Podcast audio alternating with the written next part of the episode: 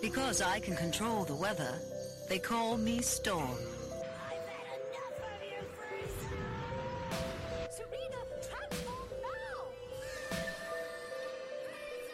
now! Welcome to This Week in Nerd News, your one stop shop for all the pop culture you may have missed this week. Brought to you by the Black Nerd Problems Broadcasting Network. I'm your host, Keith Reed Cleveland. And I'm your host, Victoria Vertine. What's up this week, Keith? Hey, a lot of things are up this week, but first and foremost, I want to say hello to the people. I know you may have heard from us a couple times last week, but it's actually been a little minute since we, the hosts of This Week in Nerd News, have gotten together, check in with each other and everything. But first of all, Victoria, how you doing on your end? I am doing all right. I am I am still in the weird COVID time bubble. Like the fact that I wrote 2022 on our like document for this week still feels weird, but I am I I have hope for this new year. How are you doing? I'm doing all right. I think at this point we have like 340 something days left this year. It can still turn around, you know. It. So I mean, it's like the numbers are on our side. We're you look at doing it better than last way. year at this time. You know, We what? had had a whole insurrection last year by this time, so we're doing all right. Yeah, I mean the bar is literally like in the basement, but like we're above that. Yes. But with that is indeed a new year. So this, like we already talked about in past recent episodes, about things looking forward to in 2022 and all that going forward. But since that happened, everyone decided to use these first couple of weeks of the year to dump all the news about things that are coming out. So for our first segment this week, I want to start off a new segment that's really not new, just the name is, it makes it feel a little more official. New show, Who This? To start us off, there's news that a CW Zorro series, which would be written by a number of creators, namely Robert Rodriguez, who, as you know, famously directed the Mariachi trilogy, Spy Kids, and From Dusk Till Dawn, both the movie and the TV series, and his wife Rebecca Rodriguez, who's recently directed Doom Patrol, Snowpiercer, The Chi, and Mayans MC. And the big twist on this show is that it's going to feature a female lead who joins the secret society to avenge her father's murderer. Rebecca said to direct this series, and they're also involved with a couple other people in Hollywood and everything. But this is a new take on Zorro, which is a story that I've loved in the past. But moving on to more new show Who It Is. Remember back when Arrow wrapped up and it was heavily suggested that Oliver Queen's best friend, John Diggle, played by David Ramsey, was going to take on the mantle of DC's Green Lantern, John Stewart? Well, now there are concerns that that idea has been scrapped altogether, as Ramsey's reportedly reprising his role in the CW show called Justice U, where he'll be charged with recruiting and probably guiding, aka chaperoning, five young metahumans who are trying to live undercover as college freshmen in a normal university setting. Next up, one of my favorite news items this week was a tweet that I saw from Netflix about a show called Welcome to Murderville, which will star Will Arnett as a detective. But the hilarious catch here is that every episode will feature a new celebrity guest star as his partner who hasn't even gotten the script and needs to improvise their way through the episode and the case they're trying to solve in that episode. That sounds like exactly the kind of control chaos that I want in my comedy, and I'm here for it. Lastly, for this new segment, new show Who This, we recently got the first trailer for Bel Air, which, if you haven't heard, is a dramatic retelling of the stories that we all watched in the sitcom format of The Fresh Prince of Bel Air, starring Will Smith and many other people. As you could imagine, the tone of the show from what we've seen in the trailer so far is very different, both because it's a different genre, but I suspect also because it's been 30 years since we first saw these stories. But the part that intrigues me most is that, you know, on paper, like taking all the names and setting stuff and flipping it around, the topics that Fresh Prince touched on in the serious moments would absolutely work in a drama setting. It's to be really, really hard for this new show to like shake all of the baggage that comes with being a remake of a sitcom that was adored by most of the world. With all of this stuff, Victoria, what are your thoughts on new show Who It Is for this week? Um, I like all of these. I'm glad that we found a way to put them all in. I will try to be concise. Everyone knows that is, you know, one of the traits that I'm the best at is being brief. A master. So, Zorro. I love Zorro. I love the books. I love the. I mean, really, I love Antonio Banderas. Um, I'm very interested to see a female Zorro. I am excited by the casting and the fact that, um, like, the showrunners and such. I am hoping that that means that this female character will be written well and and will be if this makes sense will be written as a lead character not as a female lead. Does that make sense? It does. No, it definitely does. You don't want to be one dimensional, essentially. Yeah, yeah. Like, don't do things just because she's a girl. Do things that the character would do, and the character happens to be female. Um, so I'm excited about that. Cautiously optimistic. CW is just, just you know, CW is like is is kind of like Axe. Like it's just a part of our culture that has, you know, real weird connections for people. Wait, uh, clarify. You mean the Axe the body spray? Yeah, yeah. Oh, why did that fit so well? Because every character on CW show definitely seems like somebody who would just have a closet full of Axe body spray. Yeah, and oh. also just like the whole CW is like, yeah, I'm cool, girl. What are you doing after school? Like that's oh. just the whole CW lineup. Um, so I feel that way about Zorro. I feel that way about this new Justice U thing. I totally think that Diggle's character, as a character, is just gonna be like a chaperone slash like yep. hey call me if you're drunk i promise i won't lecture you but then actually lectures them like yeah for sure Daddy Diggle. right yeah definitely uh, I mean, I guess it's I, I like John Diggle as a character, so I guess I'm kind of glad he's back. I'm so far behind on everything DC in the CW universe. It's so overwhelming at this point. No clue. Yes. But it could be fine. I'm gonna skip Murderville because I have thoughts on that and go to Bel Air, which I think has a shot. Um, I like this dramatic take. I feel like I agree it's going to be hard to shake that comedic kind of place that people have for this show, but I agree with you 100% that the deep parts of the show, and especially for the black community, like those deep parts were just as important, right? So I feel like the ability to have a drama is there, and I'm excited for that. Um, Murderville. I want to be so happy about this show. Keep the idea in general is great. Um, I just don't know why we had to go with cop procedural. I feel like we could have done this, especially with Will Arnett, who has been hosting Lego Masters for like the last little bit, among the other things that he does. Uh, but like, he is such a kind of. I, I keep thinking like master of disguise. Like, he can do all of the things he could just we could just not have a cop procedural and that would be cool but it looks fun and i'm hoping that it will be light enough and almost like parody enough that it won't get into that weird propaganda stage that cop procedurals do sometimes Yeah, that's a really good point. Like I hadn't, and this is something we talked about in the past with Lim too. Like I think I only have space for one cop procedural in my life at a time, and they're usually comedies. Like the last one was Brooklyn Nine Nine, and like even towards the end, like that even got a little shaky with like Terry Crews and stuff. But overall, it was like the one exception I can make.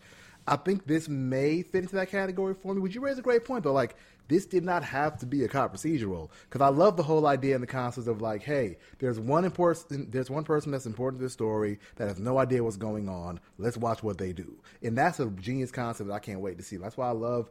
Random, it gives me big Two Ferns energy, which is that interview show that Zach Yes. Galifianakis hosts and Yes. everything, where it's like it's something that's everyone else is treating like it's serious, but it's absolutely absurd. And I love that balance, and this kind of feels like it hits that same note.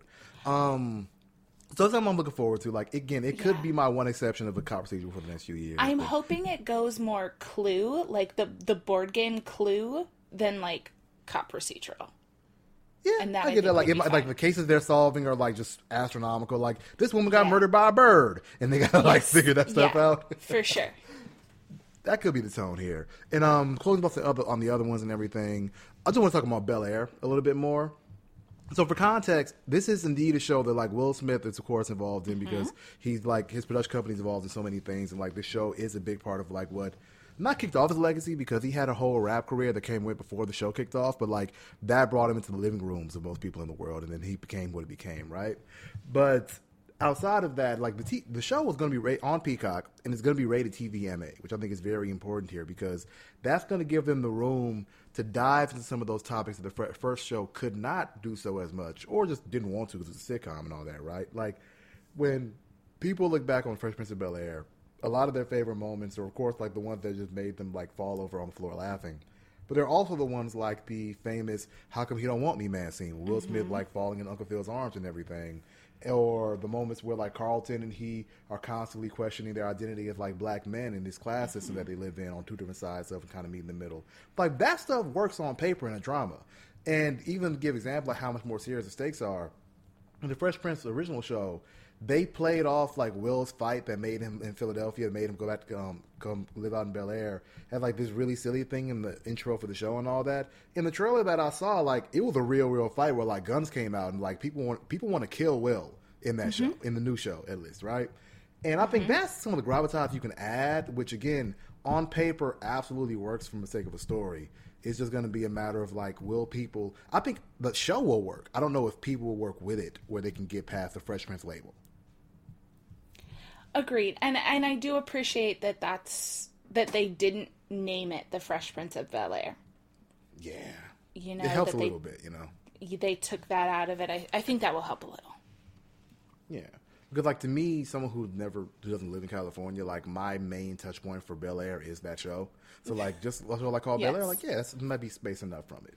But with that, we already touched on a lot this show. I think we all need a bit of a breather. So we're gonna take a break and come right back to our main topic for the episode.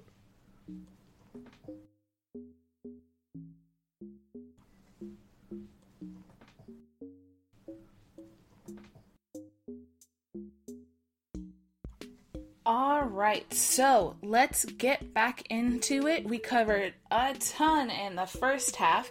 Notice I said half because we are doing two segments today, and we're going to make them a little bit more overarching. So, for this big ticket segment, we actually had three other shows this week that I saw a bit of a through line in.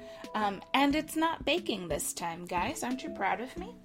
So, New year, new you. so, these three shows, kind of the theme of them is how the past influences our decisions in the present. And since all three of these are black stories, and two specifically are very much rooted in the African American experience, I thought it would be interesting to kind of look at them together. So I'm gonna go through the shows where they're at in kind of their production and where they're going to be coming out on. And if we've got dates, then dates. We don't have dates for everything. Uh, and a little bit about each one. And I think you will be able to see the connection that I see, and we can talk about each one a little bit or the connection or, you know, things and stuff. So, the first one is Kindred, which is Octavia Butler's one of her, I would say, most beloved trilogies. Um, and this is an FX series. And the story is about a young woman who gets bounced back and forth in time as she's trying to unravel kind of her family history and some secrets that have happened in her family. And so she bounces back and forth from modern day LA, which is her actual life, and then life on a 19th century plantation, which is where, which is kind of like her family history and, and figuring out the secrets of her family there. So that's Kindred. I know a lot of people are incredibly excited about this. I definitely need to go back and read the books, but this is a thing that's happening. It's exciting. Next, we have an untitled comedy, actually. Also, note that I said comedy. I'm not sure how that's going to happen, but it is an untitled comedy for Paramount starring Kendrick Lamar. And the plot of this is that a slave reenactor at a living history museum finds out that his girlfriend's, his white girlfriend's ancestors owned his ancestors. I mean, that sounds like a comedy plot, right? so, so funny. Anyway, so there's that one. And then last but not least, there is The Girl Before, which is set to come out on HBO Max on February 10th, starring Gugu Mbatha-Raw. And this is a little bit more, I would say, kind of. They're all fiction, but this one feels, I think, a little bit more fiction to me. And it is this woman who is looking for housing and employment and finds this place that needs a housekeeper. And if she is the housekeeper, then she gets room and board free. And then starts the house is super like smart AI house and so she starts figuring out weird things, and there's a weird relationship with the landlord. And she ends up being in this weird time loop where the girl before, the girl who lived there before, looks almost exactly like her and was having all of the same feelings. And this landlord is kind of like recreating what he had with the girl before with Gugu Mbatha-Raw's character. So I saw the through line here. I don't know, Keith, what do you think about all of these shows and the kind of plot device of time manipulation? Yeah, if you didn't call it out directly, I was gonna say the common theme here is definitely like wibbly wobbly timey wimey racism. So I think that that could be the title of this episode: wibbly wobbly timey wimey racism. But that no, I did follow that through line. Uh, let me see. How do I want to tackle this? I think first off, um, I will go with most concerning to least. So. Actually, you know what? That's not even the case. Like, I'm actually not as familiar with the girl before, so that one just seems like all right, we'll see how it takes out. I did see the trailer for it. I just happened to see on my TV, like, oh, it's Mbatha-Raw and David Oyelowo. But, like, mm-hmm. I didn't look much deeper into it past that. So I will see how that shakes out and everything. But, like, when it comes to the next two, um, when it comes to the, my biggest take is the whole Kendrick Lamar thing. One thing that we didn't touch on is that this show is being co created with the creators of South Park. And I, I, I, I don't know. This this feels a whole lot like that time that they tried to get Game of Thrones people to show about slavery, and like I don't like it. but here's the thing: I'm conflicted because like I do love Kendrick Lamar. Like, and honestly, I kind of wish he would spend this time working on an album because it's been so long at this point. but hey, you're creative. Do what you want to do. Like, you're an individual. I don't put you on my own personal timeline. Be creative and all that good stuff. But still, I do want that album. But like, this sounds like an idea that somebody tossed out in a pitch meeting of like a one line joke, and they just said we're gonna run with it and make a whole like movie. I think it's a movie, not a TV show, and make a whole long story narrative about this. And the funniest tweet I saw about this, somebody said they put a picture of Get Out next to a picture of Night at the Museum, and said this movie's basically Get Out the Museum. I'm like, yeah, that's exactly how this feels. Yeah. Like, oh. Mm-hmm.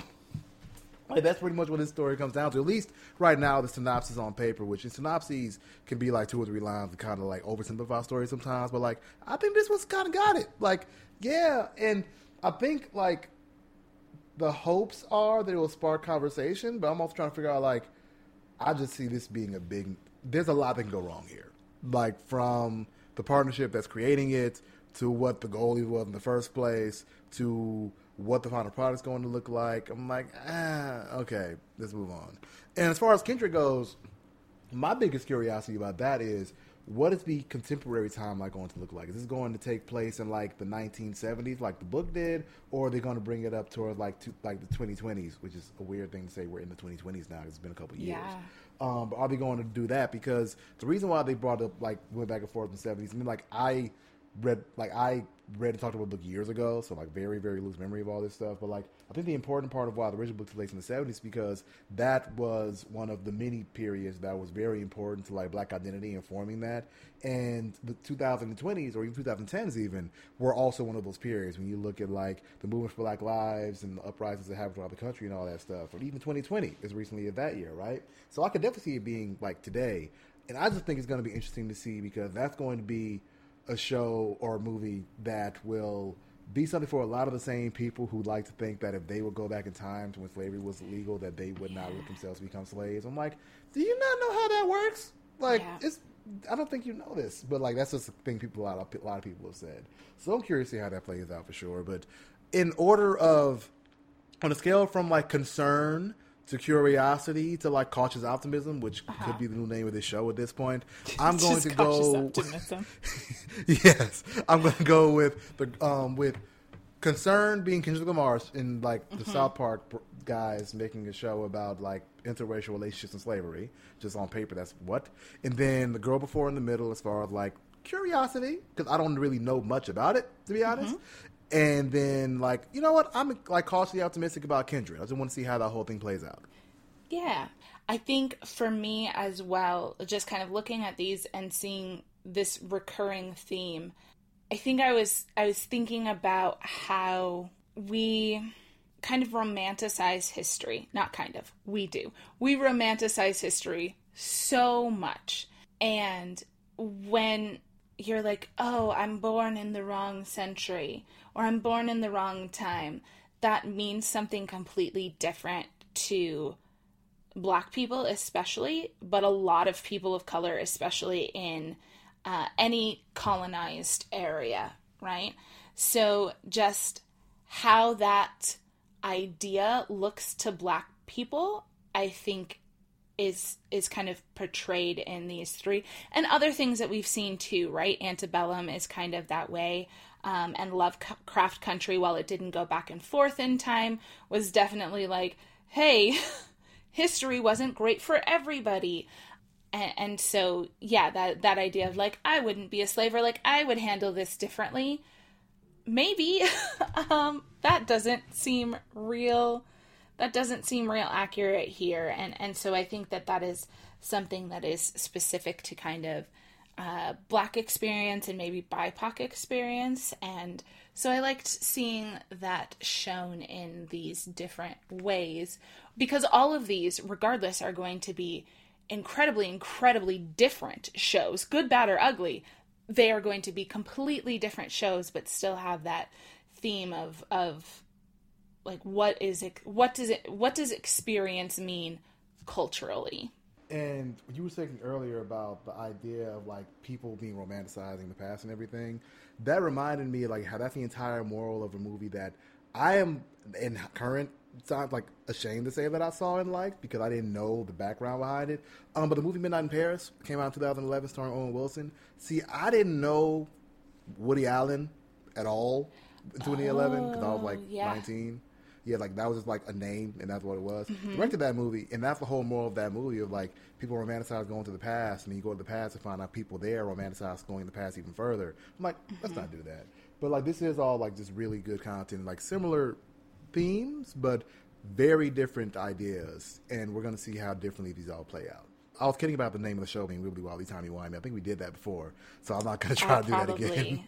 I feel like we had a Doctor Who conversation at one point, and that ended up being the name of the show. Yeah, this is my go-to reference for time travel. It's a good one. It's a good one. Um, okay, so with that, let's get into our lightning rounds because, as always, we could not cover as much as we covered this week, was which was a lot. I'm going to give us props. We got through a lot this week. Yeah. It's nowhere near the amount of stuff that there is. So here are a couple of things that we couldn't quite get through. One of them is actually a thing that I'm just waiting for Mikkel, um, but I wanted to put it out there into the universe this week. So we have Astroneer, the space sandbox game is finally being ported over to Nintendo Switch. So if you like nerdy sci-fi things that are also cute and animated, Astroneer may be for you, and it is now available on Nintendo Switch. Uh, one of the things that I think we all knew but we'll say it out loud. Katee Sackhoff's Bo Katan is getting a spin off series, we think. I mean, that's gonna happen. Because, I mean, of course it is. so, we might have that to look forward to. Children of Blood and Bone, we had talked before about them getting a deal, but they are now officially in development for the Children of Blood and Bone adaptation, so that's fun. Disney is doing a live action Snow White because I guess they have enough money to not learn from their past mistakes and just keep making them. On good notes, though, Maya Angelou is to be the first black woman on the quarter. I love that that is the first that they put in the headline. I'm pretty sure they're it's just the first black everything. Just and if it goes to print before the Harriet Tubman $20 bill, then it's going to be the first everything. You know, we got to take baby steps, right? Uh, and last, but certainly not least, Destiny 2, The Witch Queen, Savathun's Throne World trailer came out. It looks pretty bomb. Uh, I'm not going to go into it. I put it in the lightning round because obviously Michaela is not here, and that is who needs to actually dive deep into this. But the trailer is out there. It looks amazing. So if you want to watch the trailer and then come back for Mikel's breakdown, which I'm sure will happen next week, we will be there for you. So if you'd like to hear our thoughts on these topics or anything else in nerd news, feel free to tweet us at Black Nerd Problems with the hashtag TWINN. That was This Week in Nerd News. Tune in next week for more pop culture updates. I'm your host, Victoria Vertine. And I'm your host, Keith Reed Cleveland. Remember to like, comment, and subscribe wherever you listen to podcasts. Have a great week, everybody.